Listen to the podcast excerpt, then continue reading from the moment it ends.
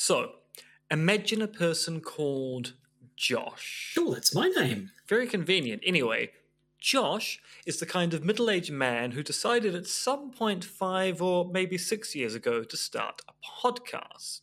I started a podcast about that time. And this Josh reviews papers on conspiracy theory theory, tearing into them and pronouncing judgment upon his intellectual peers. Well, that's what we do now in our, in our classic conspiracy theory masterpiece theatre sections. Yeah, well, remember, this is a hypothetical situation. Mm, Okay, I mean, it seems less hypothetical the more you describe it. Anyway, this Josh hits a snag. He has to review a paper by someone he knows personally, and he usually reviews papers with that person. You mean like your paper, when inferring to a conspiracy theory, might be the best explanation? Well, let's say it's a hypothetical paper by a Blem Mentith called A Loose Bayesian Approach to Conspiracy Theory Explanations, just to make sure that this case remains in the realm of the speculative. Okay. Anyway, this Josh. Uh, Hold on. Why does this hypothetical person like me still get to be called Josh, but the hypothetical person like you gets a new name? I'm not talking about you. I'm talking about Josh. You aren't Josh. Well, I mean, you are Josh, but you're not Josh Josh. Or is it Josh Josh? Anyway, uh, where where was I? I don't know. I don't even know why we're talking about this. Actually, nor do I. All right, let's try again. So there's this hypothetical person called Oliver. Well, he sounds like a right bastard. Oh, believe me, someone at Warwick really, really agrees with you.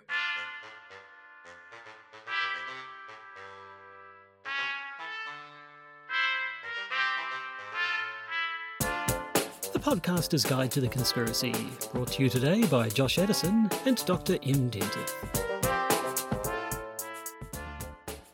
Hello and welcome to the Podcaster's Guide to the Conspiracy. I am Josh Edison in Auckland, New Zealand. They are Dr. M. Dentith sipping from a cup in Zhuhai, China. Not quite loudly enough for it to have been worth me pointing out that Oh, that's what you were doing. do- but that's what sorry. you give it a good slurp. Do you need a slurp? I do. Ah, that's the stuff. oh, sorry, I actually did swallow that the wrong Yep. way. So Get, get a good Right, that's- aspiration. That's what we're after. yeah, that's, that's what we call radio drama, folks. Mm. That's what we call radio drama. So, when you're not choking to death on whatever fluids you're choosing to imbibe, um, you're going to is be. all fluids all the time. Mm. Uh, I understand you're off. You're off keynoting again. I am. I'm giving a keynote this weekend at an undergraduate philosophy conference in Australasia, which is all very exciting because, I mean, I've given keynotes before to the point where I'm a bit blase about giving keynotes now, but being invited to give the opening keynote to a conference of undergraduate students in Australasia is kind of exciting because it means, Josh, it means I am still hip and with it and down with the kids. Ah, I'm very definitely not, but good for you. So, uh, when you say in Australasia, I assume it'll be remotely. You're not actually leaving the country. No, no, No. So I'll be giving a Zoom presentation at just after lunchtime in my time zone and 4:30 p.m. in Eastern Australia. So, So AEDT, I believe. Eastern so, Australia, so about six thirty New Zealand time, which Yeah, actually yeah. isn't that relevant because I can't imagine I'll be tuning into it. But you never know. You I mean, you know. aren't you aren't an undergraduate in philosophy, Joshua. That's that is unfortunately true. Yes, yes. I mean, you you finished your undergraduate and then you surpassed yourself. I did. Yes, no, postgraduate I did a study. postgraduate degree. I sure did. But anyway, enough of my enough of my academic history. Um, actually, I, I suppose I have a I have a thing as well in my spare time. As longer time listeners of this podcast will know, I like to make make computer games for the youth of today to perform upon Sorry, their electronic computer. devices. computer games. Computer games. Computer computer games. Hmm. Good old Mi-Sex. Yeah, and um, that's a band, by the way. M's not referring to their own particular brand of sex, about which I don't Which wish is to speculate. much computer computer games. Mm. Um, no, so I've made one. I've, I've um, experimented with a new tool that lets me make uh, mobile games for Android. So I've released an Android game, and the Play Store will accept any old crap. It turns out, and it's there. So if you were to go, if you if you are possessed of an Android device, and were to go to the Google Play Store and search for Explodo Pool, all one word, you'll find my little game where you basically have a pool table and you tap on it, which causes explosions, sending the balls rocketing all around the table in a way that I'm still actually not bored of yet. And I made the game, so I think I, I, I assume that means it's fun. Now, for the majority of listeners, I have to ask, when is it coming to Apple iPhone? Um, I don't know. My my wife has an Apple laptop, so it's possible because I'm pretty sure I can't produce. I'm pretty sure I need an Apple machine to actually produce something that will go onto the onto the Apple Store. But I think I should be able to copy my project. So it's possible. It might happen. I'm not saying it will happen, but it might happen. Or you could just buy an Android. I don't need two phones. No, but In fact, some days I wish I had none. mm, Actually, that's not true. I do love my phone. mm. Why are we It- talking about phones? Uh, because I've written a game that can be played upon them, as long as it's an Android phone. Yeah. Yeah. So anyway, there that's that's that's my bit of plugging out of the way. Go look for Explodo Pool on the Play Store, and then like do do all, do all the like and subscribe and give it five stars or whatever it is you do on there. So I'll get good reviews, and then Yeah. Make sure you write a Something. review. yeah, definitely write a review. game Yeah, in the Apple iTunes store for this podcast. yeah, that's exactly what you should do. Anyway, that's so, so so that's your news and that's my news. Is there any more news? No, not really. I think we should move straight on to the content, which is yet another episode of Conspiracy Theory Masterpiece Theatre. And this is a little like the Sunstein and Vermeule paper, a classic of the genre, not because I think it's good, but because I think it's bad in a really interesting way. Hmm. Well, should we get straight into it then? Indeed, let us engage our vices and engage in vice epistemology. Welcome to Conspiracy Theory Masterpiece Theatre.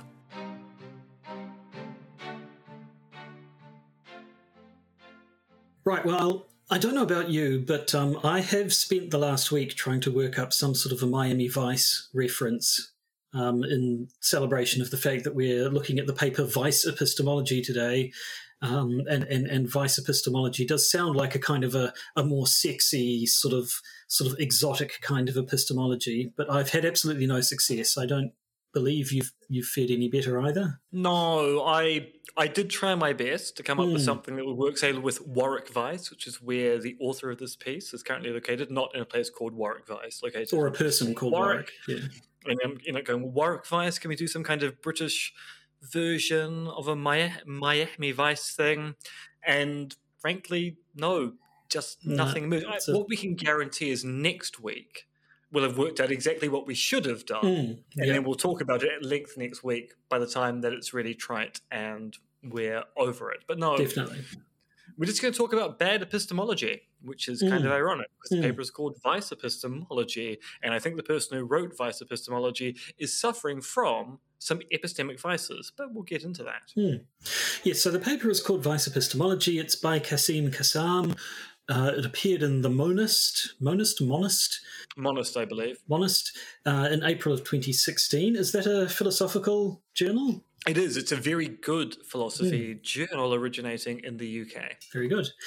Um, now, I, th- I I might need you to take the lead on this one a bit because I have to be honest, I didn't quite get why we're talking about this. Well, I, I can see a bit. It's just that from what I can see, this is a paper about epistemology that does talk about conspiracy theories a bit, but it isn't a paper about the epistemology of conspiracy theories, which is largely what we've looked at before. So I might So- need you to, to take me by the hand a little and lead me through it a bit more. So this is not the first time that Cassam has written on conspiracy theories. So back in the glory days of where is the date on this? It does not say. 2015. So back back in the glory days of 2015, he wrote a paper for Aeon, which is an online magazine that specializes in intellectual material called Bad Thinkers. And this was his discussion of why people believe conspiracy theories because they are gullible. Now, Aeon is not a peer reviewed publication. They're one of those publications where they approach an academic with and say, look, we want you to write on this particular thing, or the academic approaches the magazine and says, I want to write on this particular thing. And then you spend some time working with the editors to produce the final copy. So it's definitely not peer reviewed stuff, but it is, you know, it's carefully curated content at around about the same time, Cassam appeared on the podcast Philosophy Bites, which is a UK podcast which interviews philosophers.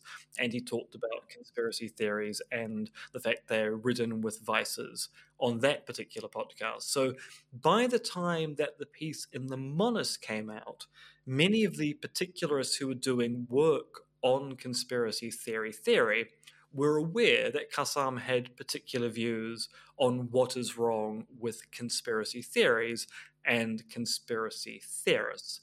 And so in Vice Epistemology, he's developing a bigger project in the epistemology of vices, which is kind of a companion to the talk of virtue epistemology, which is a kind of resurrection of Aristotelian virtue discussion with an epistemic rather than ethical lens.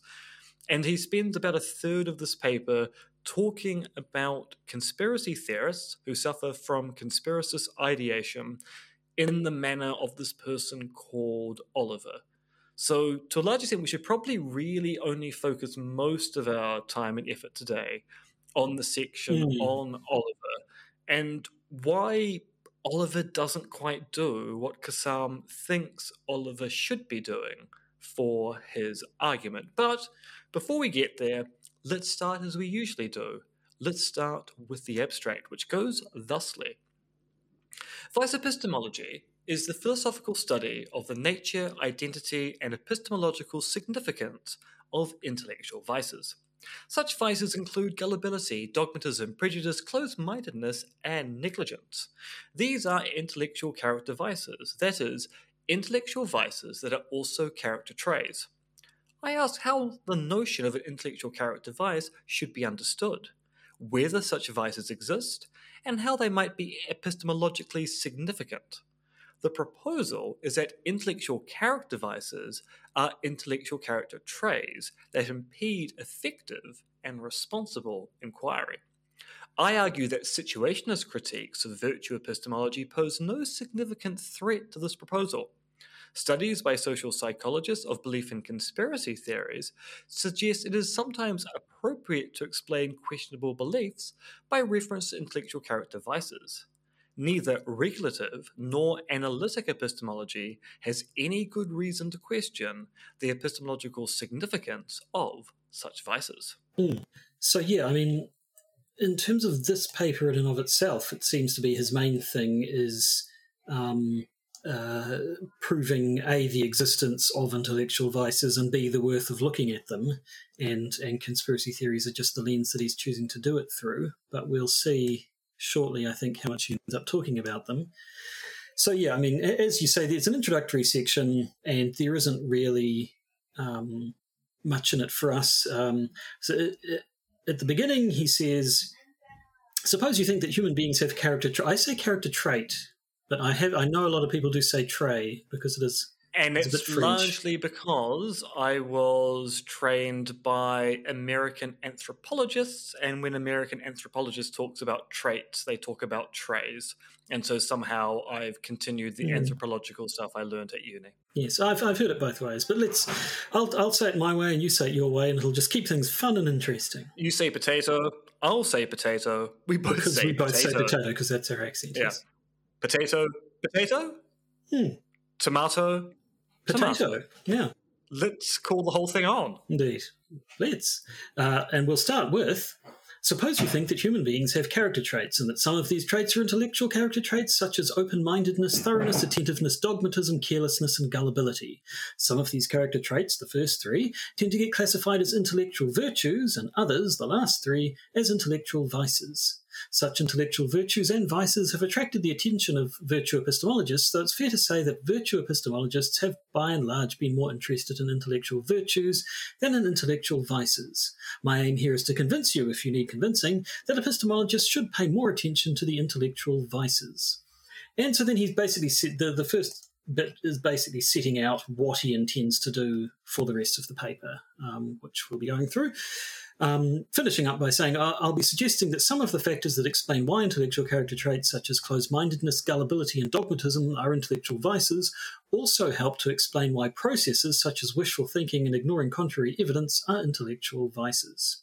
But um, we'll, we'll jump straight then into section two, where he starts what then is an intellectual character vice? Rather than tackling this question head on, I think it might help to look at a concrete example. And then, then we meet Oliver.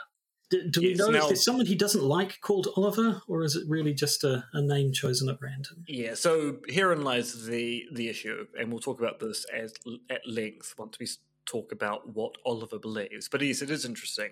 We meet a hypothetical character called Oliver, which Cassam calls a concrete example. Now, to my mind, when you're talking about a concrete example, you're usually talking about a real example.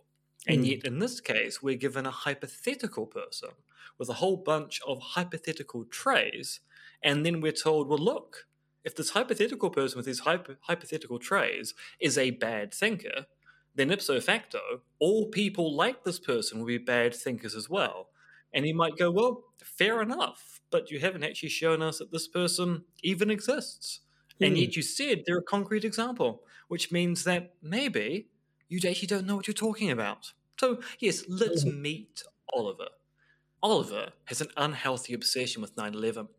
He spends much of his spare time reading about what he calls the 9 11 conspiracy. I, am going to interject to myself here.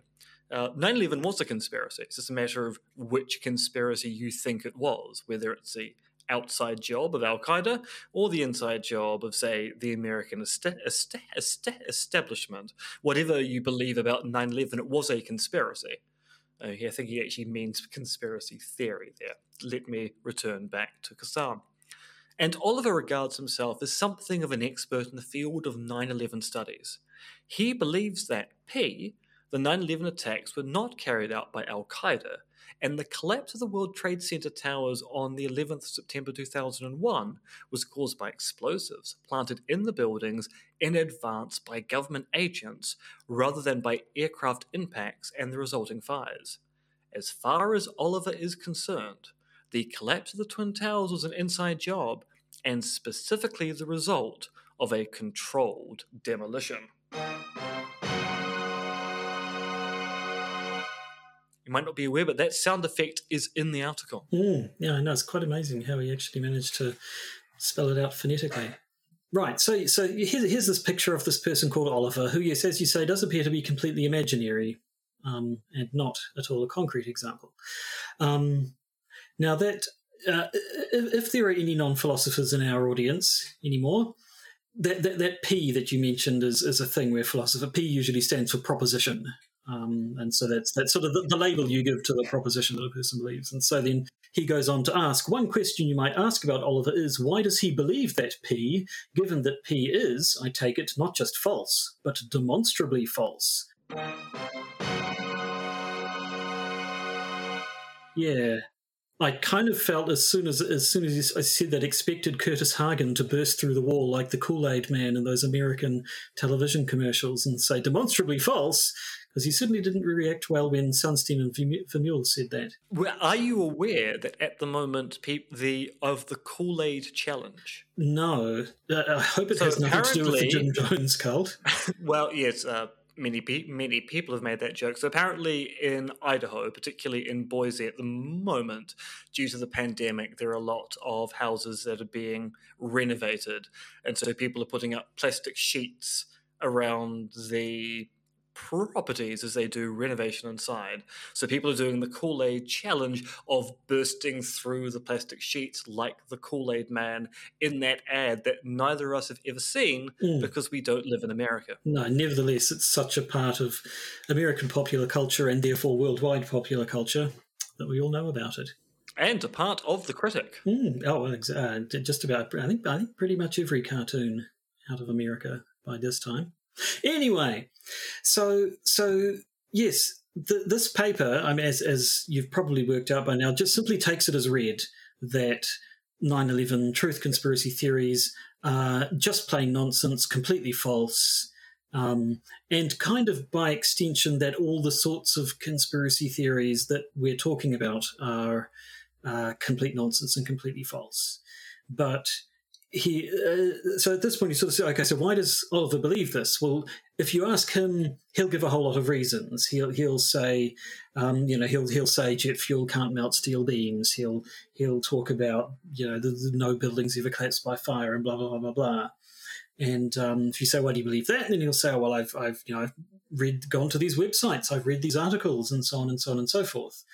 And he, he'll he'll have a reason in terms of evidence and explanation for everything, but that, uh, as he says, that, that, that only gets you so far. And um, Cassam sort of wants to say what he's saying is wrong, but but but but why he's wrong we possibly can't get to by simply asking like he he's not going to trip himself up by not being able to provide evidence that's unsatisfactory to himself um, so we need to look elsewhere to these to these character traits i guess is what he's getting at yeah and there's something really interesting about this because as you point out cassam admits that oliver who we have to remember is a made up person presumably has arguments and reasons for believing the conspiracy theories that he does. So later on in the article, it turns out that Oliver isn't just a 9 11 truther.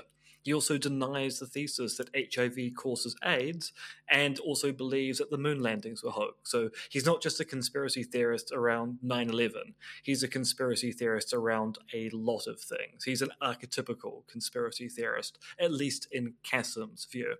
But he seems to go, Cassam that is, that Oliver does seem to be able to provide reasons and arguments for the views that he has. But as you also point out, Cassam has said these are demonstrably false theories. So obviously, Oliver can't believe them on the basis of the evidence.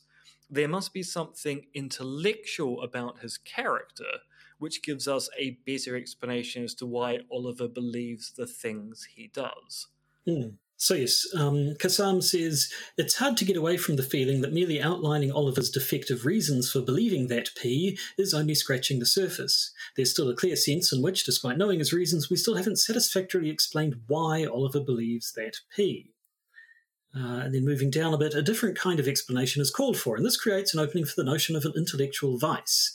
Oliver explains his beliefs by reference to his reasons, but we might prefer an explanation in terms of his character, including his intellectual character.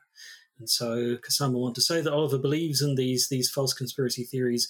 Really, the reason why he believes in them is because of his intellectual vices, because he's gullible, because he's cynical, and because he's prejudiced in his thinking. But what's problematic here, from the point of a philosophical argument, is that Cassam defines Oliver, who has bad reasons to think 9 11 was an inside job. So, prima facie, Oliver is just wrong.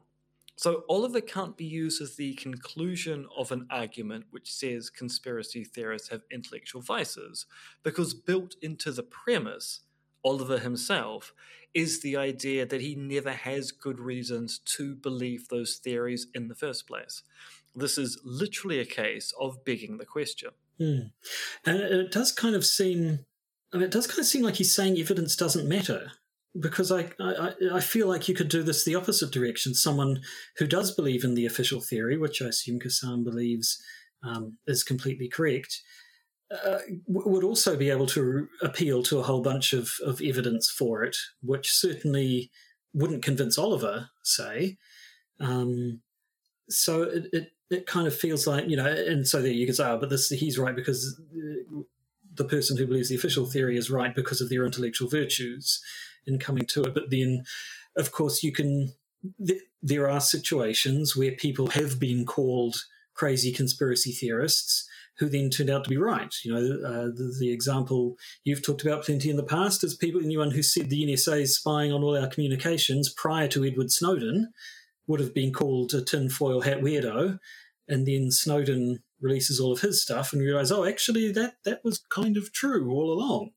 So, was this person intellectually virtuous or intellectually vicious at all? Well, let's let's play a game, to quote the Saw franchise. And actually, I'm, I'm borrowing this from a paper that we're going to look at in the future. So this is not my idea.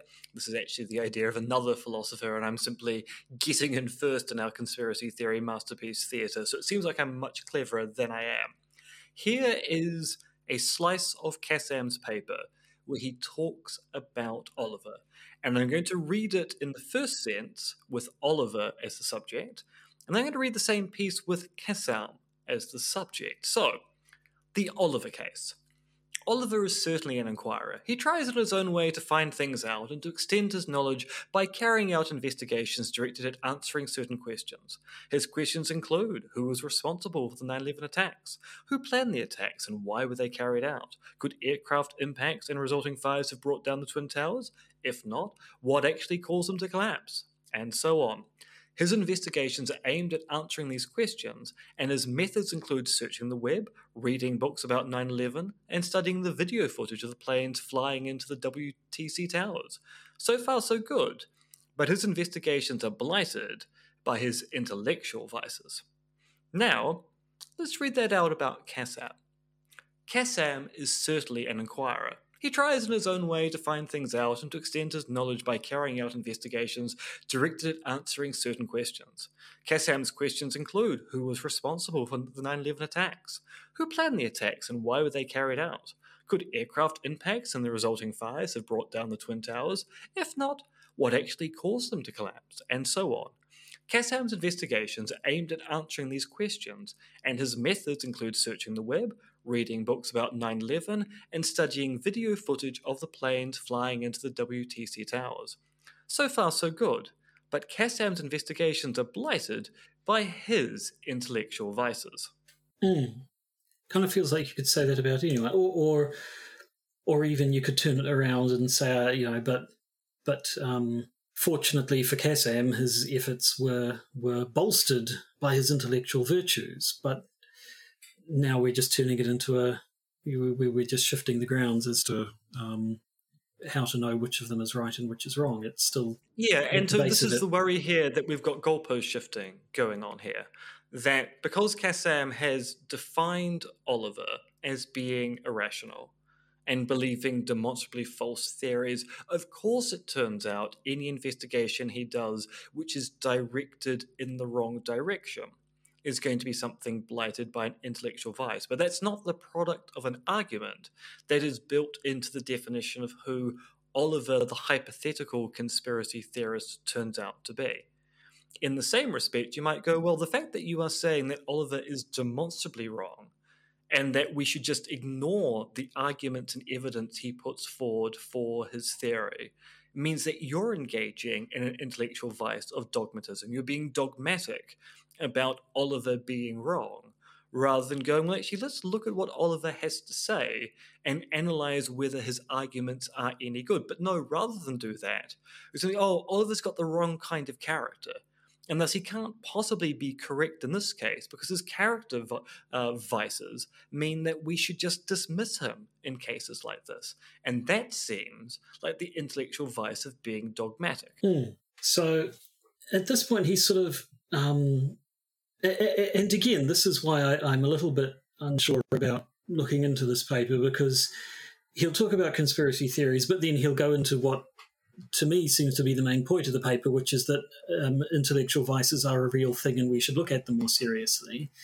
He um, uh, quotes uh, Linda Zagzebski, who wrote Virtues of the Mind, where she lists a whole bunch of epistemic vices um, intellectual pride, negligence, idleness, cowardice, conformity, carelessness, rigidity, prejudice, wishful thinking, closed mindedness, insensitivity to detail, obtuseness, and lack of thoroughness.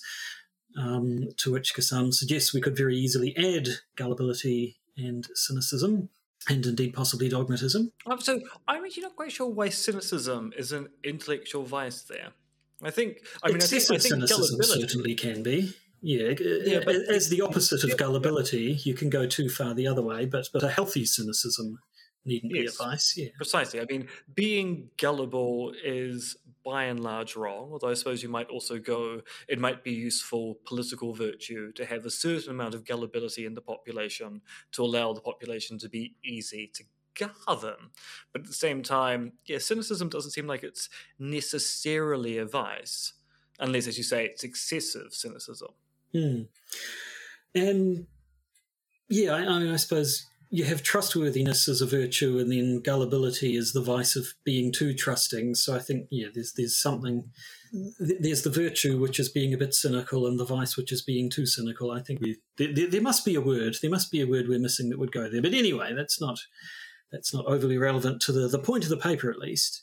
Um, he talks about. Um, oh, he has the Galileo and Schmelileo, which I do. I, I like to say not quite sure what he's getting in about that. He's uh, um, talking about you have a, a Galileo who's um, not so good at attaining the truth, but Schmelileo is close-minded, lazy, and negligent, but nevertheless is better at uh, getting getting at the truth. I think he wants to say that intellectual virtues don't guarantee that you'll right that, that, that, everything you say is true and that a, a, an intellectually vicious person is guaranteed to be wrong about everything.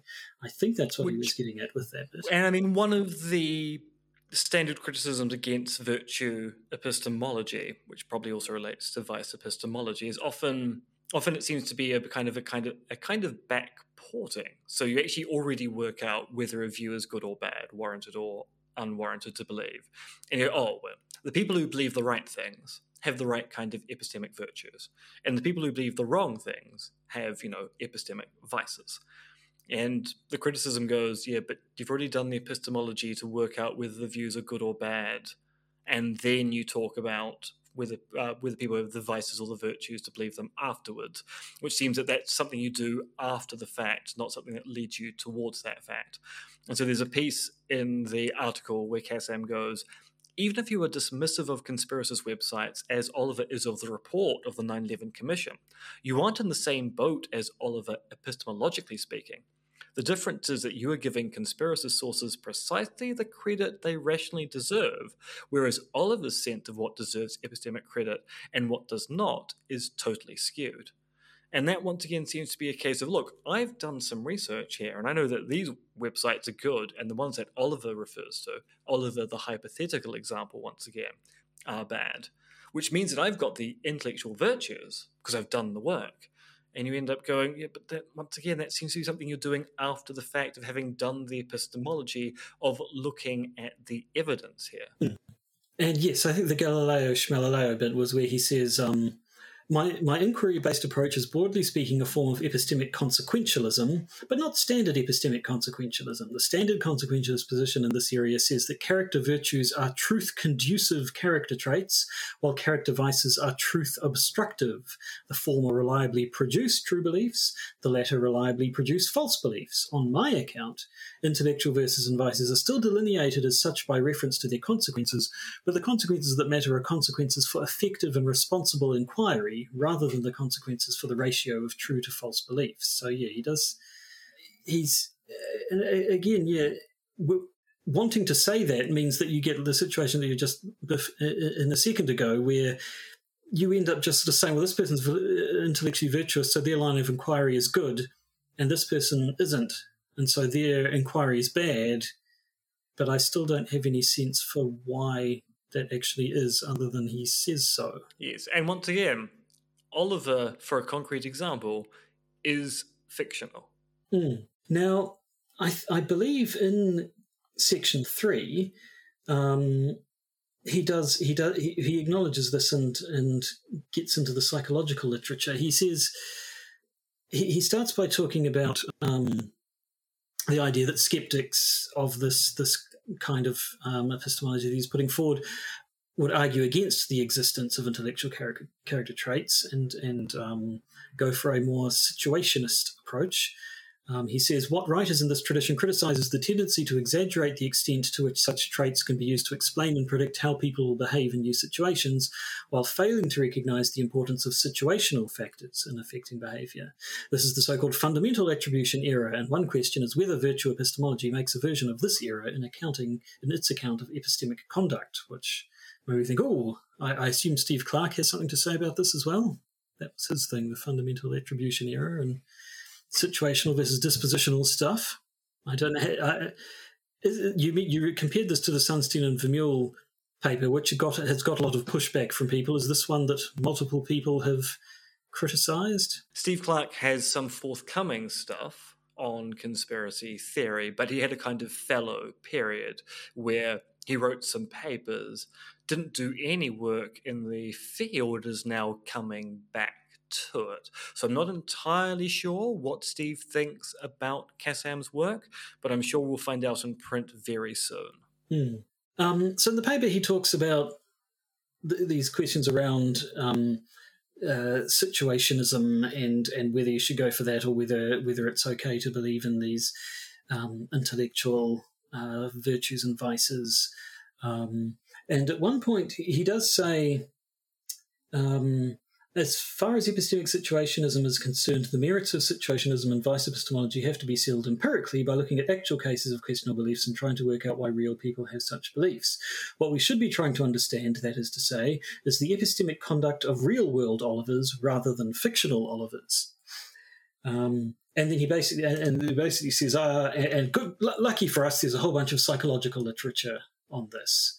Um, and and in honor in honor of Oliver, um, or does the empirical evidence support vice epistemology, situationism, or some mixture of the two? In honor of Oliver, I will concentrate on the psychological literature on conspiracist beliefs.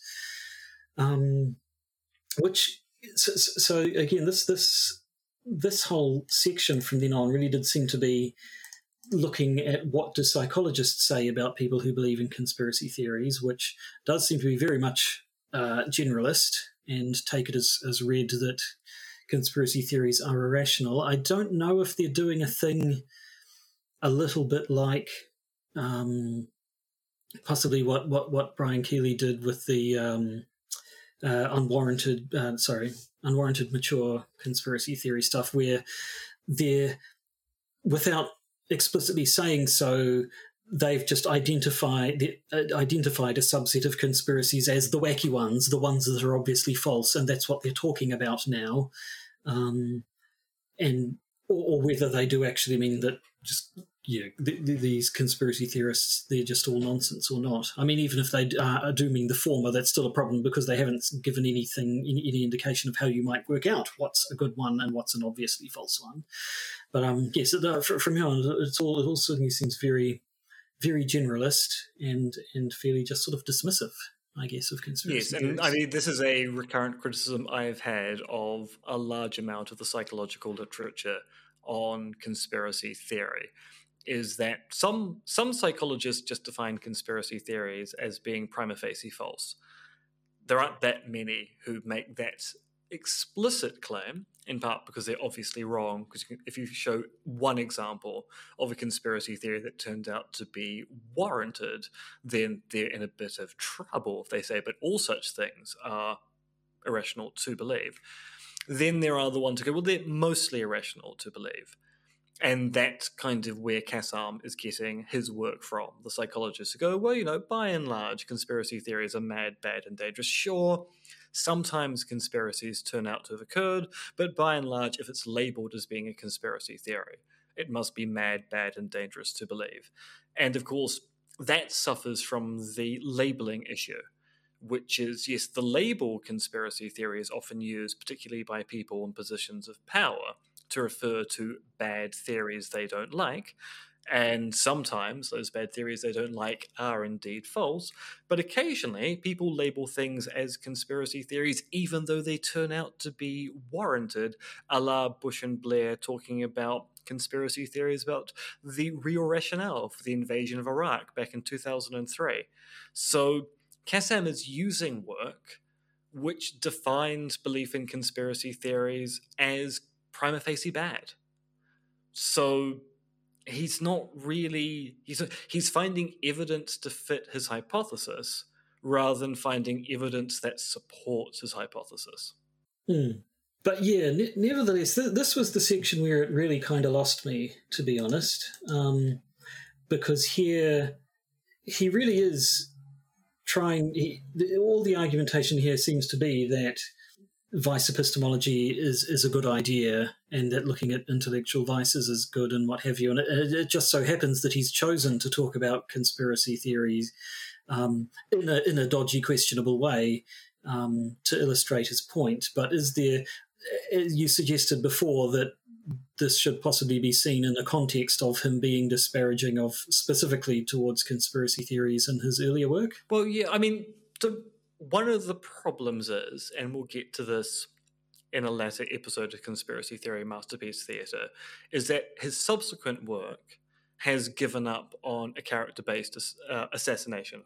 I meant to say assessment, but assassination seems to work just as well of conspiracy theorists and instead he uses a political lens instead to say that look conspiracy theories are examples of right-wing propaganda and that's the reason why we should be skeptical of them an argument i think which is just as bad as the one he's mm. presenting here but for completely different reasons but this is all published work and it's going to see a lot of criticism in subsequent papers. So we need to kind of look at it now to make sense of the fact that people will be talking about Cassam an awful lot in the future.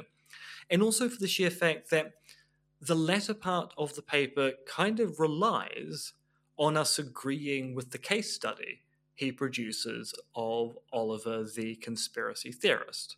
Because this is the example he uses to launch his entire boat on why we should take Oliver's gullibility to be a central vice we need to be concerned of and add it to our lexicon of vices in our vice epistemology. But if we think that Cassam's case study is fundamentally flawed, in part because, as a concrete example, it's made up and it's packed in. So you're not just 9 11 truther, Oliver is also an HIV causes AIDS denier, and you know he's a moon landing person. He probably believes that the Earth is flat and things like that. Cassam has kind of over egged or over salted the pot. And this is a problem here because if you end up going, yeah, but your case example is bad, doesn't really support the conclusions you're trying to argue for here. It really does seem that he's he's using this to independently show that the social psychologists are right, but it looks, when you actually drill down into it, like he's assumed that they're right, and he's rigged a case study in the form of o- Oliver to provide support for that particular project. Mm. Yeah, I mean, this is sort of the opposite of some of the papers we've looked at before, where I, I, I agree with their general conclusion, but I'm not so um, wasn't so sure about how they got there.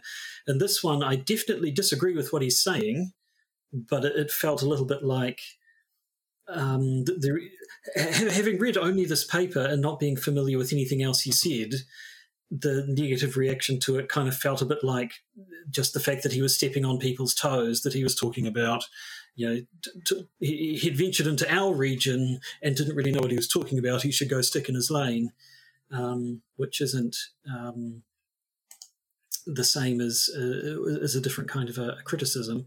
I mean, certainly when we get to the conclusion, we um, he he finishes up by saying. To sum up, I've argued that intellectual vices are clearly of epistemological interest if you conceive of epistemology as inquiry epistemology. The case for analytic epistemology to be interested in, in intellectual vices is less strong, but can still be made. My own sympathies are very much with inquiry epistemology, and for my purposes, the important point is that the epistemological significance of intellectual vices is not, or should not, be in question as far as inquiry epistemology is concerned. The interesting question is not whether, if intellectual vices exist, epistemology should be interested in them, should, but whether such vices exist as genuine character traits which affect our inquiries. My contention in this paper has been that they do. With skepticism about intellectual character out of the way, vice epistemology can get down to the serious business of identifying and studying specific intellectual vices.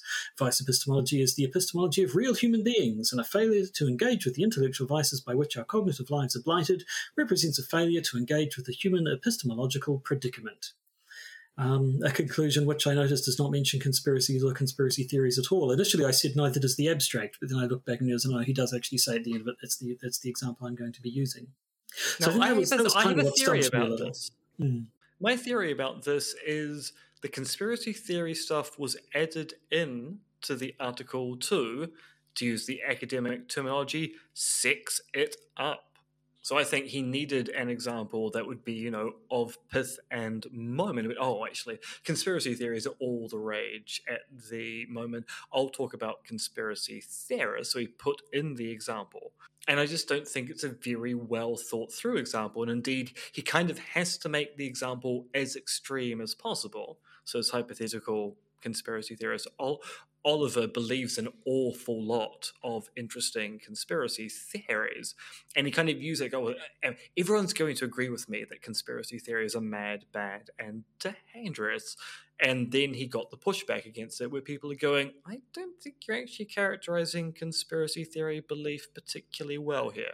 So it is interesting that he he moves away from this character based assessment in subsequent work. Although, if we end up reading the book he wrote, which is quite short, it's well within the remit of conspiracy theory masterpiece theatre to cover that book, he's very defensive about the criticism he got.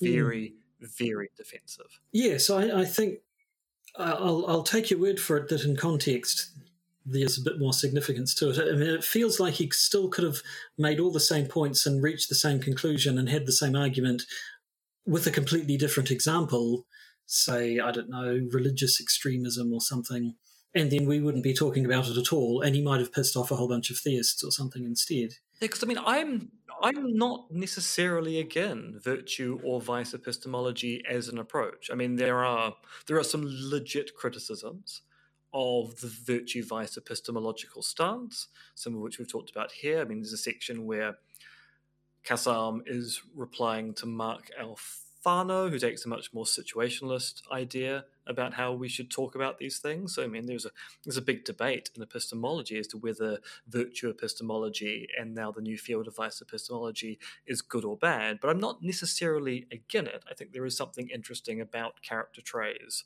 with respect to our epistemic status, and I suspect I do this because I'm I'm actually very sympathetic towards virtue ethics and the idea that you know you train the child through inculcation of virtue. I think that's actually how we bring children up, and I think that it also explains how our ethics works in a lot of day-to-day activities. Historically, virtue ethics has had an awful lot of criticism because it's a really great idea. Actually, cashing out how it works incredibly difficult. I think the same thing is true with virtue epistemolo- epistemology as well. But I'm not against it. I keep repeating it. I'm not against the idea of a virtue or vice epistemology. I just don't think this paper's very good. No, no, I, I, I would definitely agree there.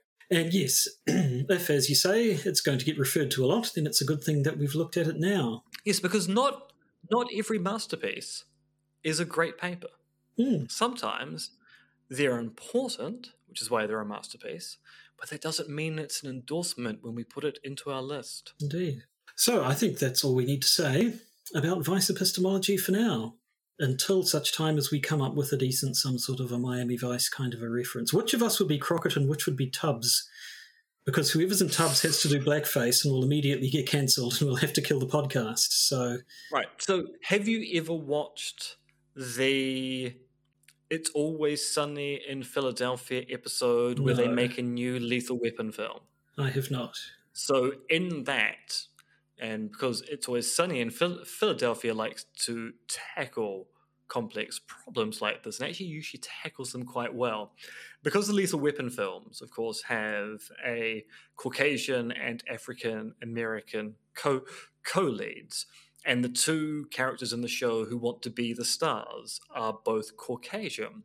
They had to keep on swapping between which one's Mel Gibson and which one is De- is Danny Glover.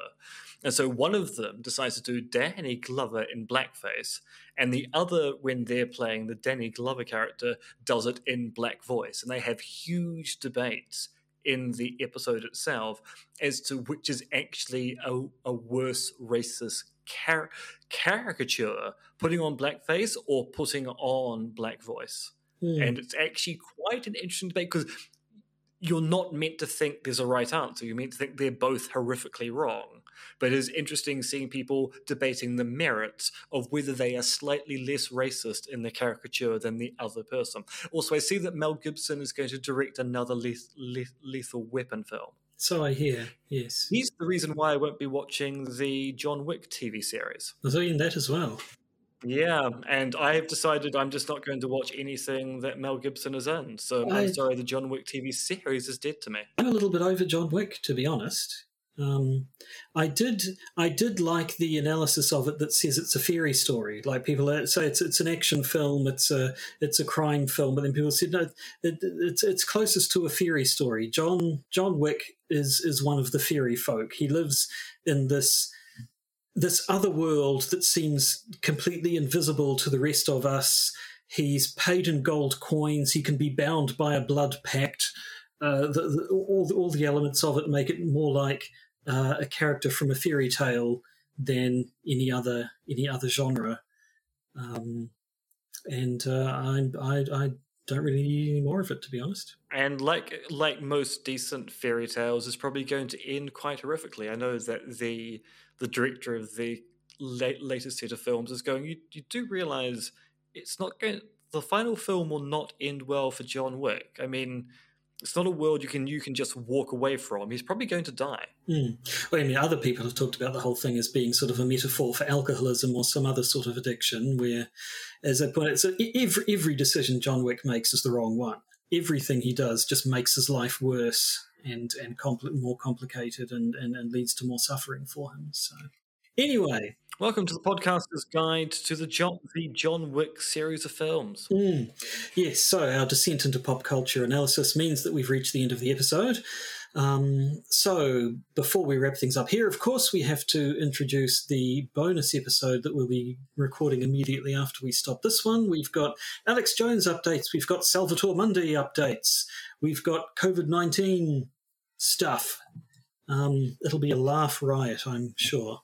Probably not, but yeah, let's try and It'll be a thing, so. yes. So anyway, if you want to hear about Alex Jones, Salvator Mundi, and more COVID nineteen stuff, and you're a patron, then you're in luck. That's what you're. that's that's what's going to be showing up in your podcast feed immediately after this episode.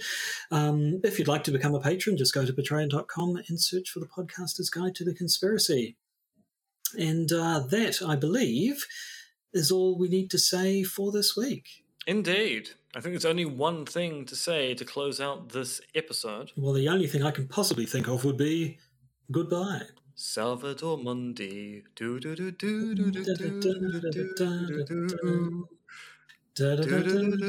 All the lonely people. Anyway, goodbye. Again, everybody. The podcaster's guide to the conspiracy is Josh Anderson and me, Dr. M.R.X. Dentith. You can contact us at podcastconspiracy at gmail.com and please do consider supporting the podcast via our Patreon. And remember, Soylent Green is meeples.